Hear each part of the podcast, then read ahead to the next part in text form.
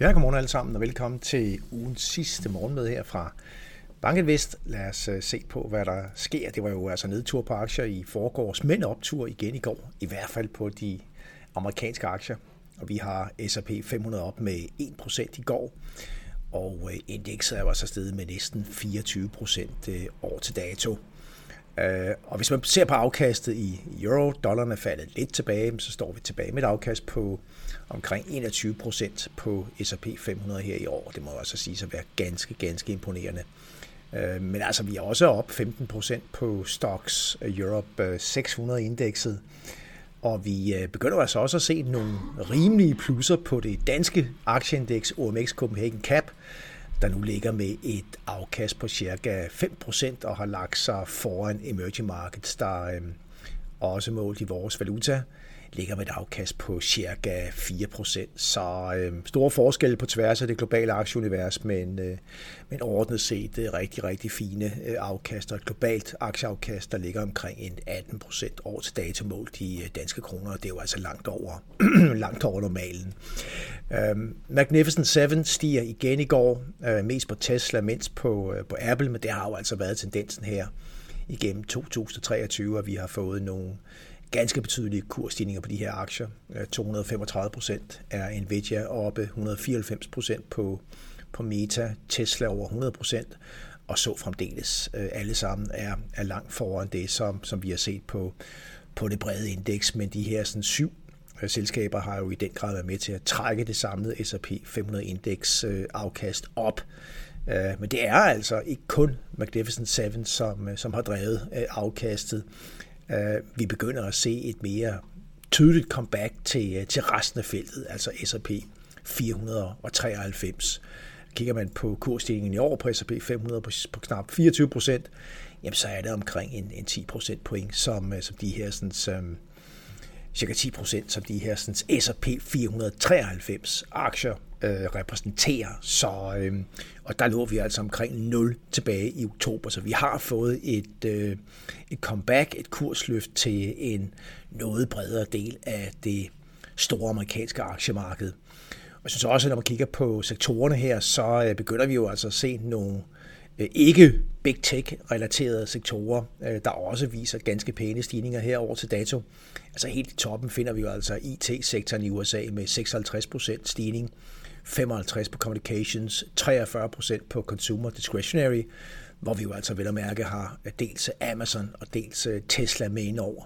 Men kigger vi på industri, jamen så er vi faktisk op med, med 15 procent år til dato øh, på, på den sektor i S&P 500. Materialer op med næsten 10 procent, financials 9 procent, og selv real estate er op med over 7 procent her år til dato. Så i bunden finder vi i øvrigt utilities, øh, forsyningsselskaber, consumer staples, energy og, og healthcare, som alle sammen ligger med svagt negativ eller noget negative kursændringer år til dato. Men vi har faktisk et, et bredere spekter af øh, sektorer inden for det amerikanske aktiemarked, som viser ganske pæne kursstigninger år til dato.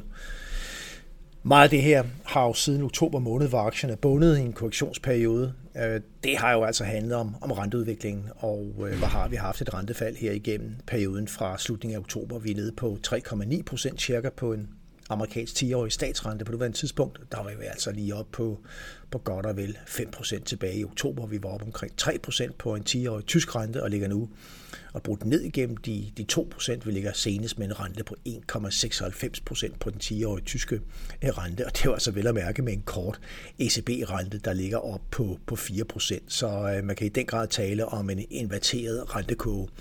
Og spørgsmålet er, hvor meget potentiale der er på de lange renter øh, herfra. Det må være ret begrænset.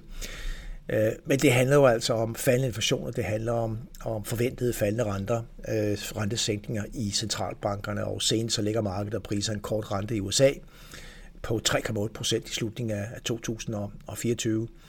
Og det er altså ned fra en, en, en overnight Fed Funds rente, der i øjeblikket ligger omkring en Øh, 35 procent. Så, så virkelig et, øh, et rentefald på, på over 1,5 procent øh, point som der er, er priset ind nu i rentekorts fra, fra Fed i, i 24, og cirka, cirka det samme, når det gælder ECB, omkring 160 basispunkter fra den korte rente i dag, og så ned på 4% ultimo 2024. Det bliver jo altså vanvittigt spændende 2024 igen, når det gælder centralbankernes rentepolitik.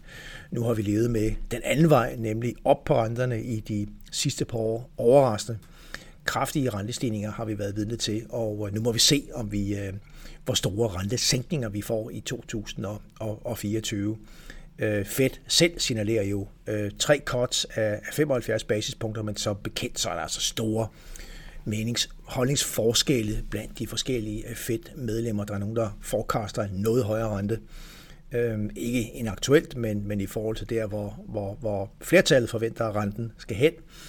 Og, øhm, og der er også dem, der tror på, at renten skal, skal længere ned.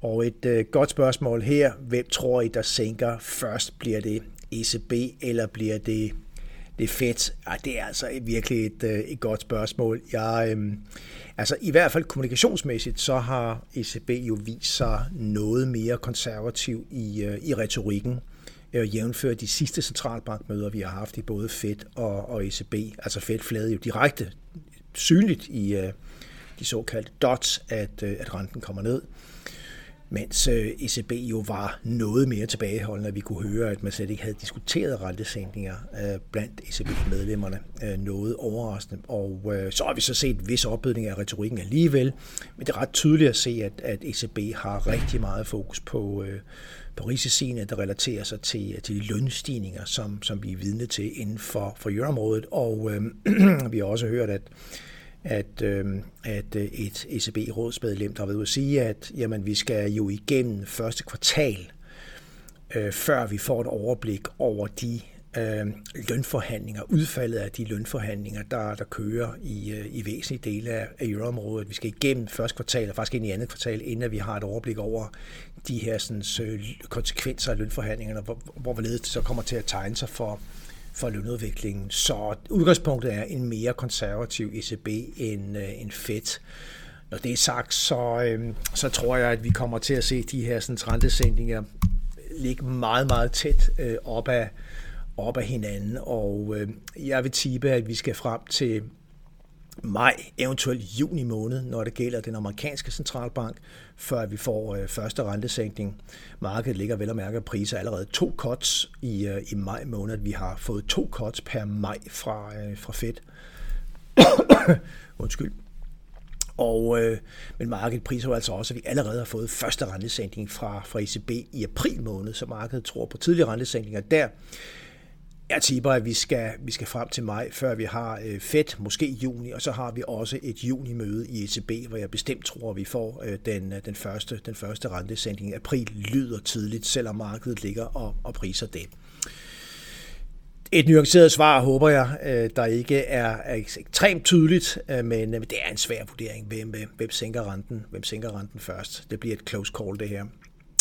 Og det handler jo vanvittigt meget om inflationsudviklingen. Det har været faldende inflation og en, øh, en ændret, mere positiv retorik fra særlig Fed, der har sendt markedsrenterne ned og dermed aktiemarkederne i den grad i vejret. Og ja, vi har virkelig set, at inflationen er, er begyndt at, at trænde nedad, og netop her i eftermiddag, der får vi jo de her sådan, øh, PC-tal, Feds foretrukne inflationsmål ud af USA. Og der ligger markedet, når det gælder core PC, altså kerneinflationen mål ved PC-indekset, der ligger konsensus blandt økonomer på en stigning på, på 0,2 procent. Det er sådan set det samme som i sidste måned, som I kan se det, hvor inflationen faktisk steg mindre måned til måned end det, der var forventet. Forrige måned, der, øh, der steg inflationen mere, det var også forventet 0,3, men ellers så har der faktisk været en tendens til de sidste, øh, de sidste måneder, at inflationen er kommet ud øh, lidt eller noget lavere end det, der har været forventet. Så lad os se, hvad der kommer her i dag. Nu er det jo altså sådan, så PCE kommer 14 dage efter vi har fået CPI-rapporten, så der plejer sjældent at være en helt stor afvielse i PCE kontra de konsensusforventninger, der, der er. Men øh, det skal blive interessant at se. Øh, altså, vi taler virkelig om, om decimalerne her måned til måned. Hvis vi kigger på årsraten på kerneinflationen, core PCE, så er forventningen, at vi kommer ned på 3,3 procent på den årlige inflationsrate. Og øh, det er jo altså gradvist stille og roligt ned med målet på, øh, på 2 procent. Og øh, ja, nogle simple fremskrivninger, som, øh, som jeg har set på, peger på, at vi kan være nede omkring 2,5 procent på, øh, på den her årlige inflationsrate på Core når vi når frem til ja, forsommeren, hen over sommeren, og, øh, og vi, øh, vi kan meget vel bevæge os noget nærmere målet på 2% igennem anden halvår 2024. Øh, og det er klart, at det er en udvikling, som, øh, som kan, kan udløse rentesænkninger for det her ret høje niveau på 5 kvart, 5,5 procent, vi ligger med. Men selvfølgelig er der risici, og, øh, og ligesom vi jo, jo altså har haft en, en coronakrise, og et, øh, et Rusland, der angreb øh, Ukraine i, øh, i 2022. Den krig er snart varet i to år. Jamen, det er jo eksempler på, hvordan at verdensøkonomien pludselig kan blive ramt af nogle sorte svaner, øh, nogle hale risici, der, der, der rent faktisk materialiserer sig. Og øh, så never say never. Øh, der kan jo være faktorer, der kommer ind og spænder ben for den her forventning om, at inflationen kommer yderligere ned. Og lige nu er det oplagt, at vi alle sammen sidder og kigger på det, der sker i, øh, i Mellemøsten, og, øh, og fokus er jo rettet mod de øh, problemer, der er med at få den øh, altså skibscontainertrafikken igennem igennem det Røde Hav her, og, øh, og den meget, meget vigtige Suezkanal, der, øh, der forbinder Middelhavet med, øh, med de andre have her. Og det, der selvfølgelig er, er, er udfordringen, det er de angreb på tankskibe, fragtskibe, som, øh, som hutierne ud af Yemen foretager. Og, øh, og de angreb er altså tydeligvis trappet markant i vejret. Det øger bare risikoen. Den problematik, den øh, kan vi alle sammen læse om, og det har vi kunne gøre i, i nogle uger nu. Øhm, som jeg forstår det, så, øh, så er der nu flere hundrede skibe, der, der er... Øhm, der enten er omdirigeret, og der taler vi altså om, at man skal, skal syd om Afrika, hvis man enten kommer fra øh, Asien eller skal til Asien, og det er en væsentlig øh, omvej. Og der er også et stigende antal skibe, der rent faktisk ligger og, og venter på at, øh, at få ordre med hensyn til, om de skal sejle igennem det Røde Hav øh, eller om de skal, skal omdirigere. Så vi har jo sådan en contagion, der, der finder sted her, og det smager jo en lille smule af de øh, forsyningsproblemer, øh, vi havde tilbage under coronaperioden. Det er nogle helt andre proportioner, vi taler om i øjeblikket, men det er klart, at, øh, at det her er vigtigt at være opmærksom på, og som jeg forstår det ifølge Bloomberg, så er altså omkring øh, 12 procent af den samlede globale verdenshandel Øh, den bliver simpelthen fragtet igennem øh, det røde hav her. Og øh, cirka 30 procent af al øh, containertrafik går igennem her. Cirka 7 procent af olieforsyningen går igennem her. Og, øh, og det, så, altså, så det er altså virkelig øh, væsentlige, væsentlige øh, dele. Vi er i en situation, hvor amerikanerne til synligheden forsøger at mobilisere et initiativ, der skal altså flåde øh, militær, der, øh, der, der, der kommer til regionen, og som skal prøve at sikre trafikken igennem. Kan det lade sig gøre? Spørgsmålstegn. Så vi følger den her situation, og hvordan øh, det kunne få nogle øh, uheldige inflationære konsekvenser. Indtil videre er vi begyndt at se nogle stigende tendenser på, øh, på fragtrater, hvis man kigger på ja, prisen for at få øh, fragtet sådan en, en 40-fods øh, øh, containerboks øh, fra Shanghai til Rotterdam i, øh, i Holland, jamen så, øh, så er prisen øh, nu op på øh, 16, 1667 øh, dollars. Det er en, en, en pæn stigning procentuelt, men vel at mærke fra en, en meget, meget lav bund, så vi er jo langt, langt fra de høje fragtrater, vi så tilbage under, under covid. Øh, men vi skal holde øje med de her sådan, tendenser. Vi kan også godt se, at oliepriserne er begyndt at tække lidt op. Jeg vil mærke også for relativt lave niveauer. Vi lå på 73 øh, dollar her for, øh, for 10 dage siden. Nu ligger vi på, på 80 dollar, hvilket jo stadigvæk er et komfortabelt lavt niveau. Men de her tendenser er jo altså et udtryk for, at der er bare nogle, nogle risici rundt omkring, nogle geopolitiske risici, og det vil der være ind i 2024, øh, og det skal blive interessant at, at følge de her forhold. Men base case må stadigvæk være, at inflationen kommer, kommer klart ned og noget nærmere målet, både i USA og euroområdet gennem 2024, og at vi simpelthen går ind i 2024-25 med, med tydelige rentesænkninger fra centralbankerne. Det er en fuldstændig game changer Øh, det vil begynde at lette presset på, på verdensøkonomien, og det er jo selvfølgelig også noget, der er til gavn for, for finansmarkederne i generelt forstand. Her til morgen der ligger vi bare marginalt lavere på øh, S&P 500 DAX Futures og øh, en stabil 10-årig rente på omkring 3,89 procent. Vi har som sagt de her amerikanske inflationstal i eftermiddag PC, og vi får også tal for det amerikanske privatforbrug, personal income og spending.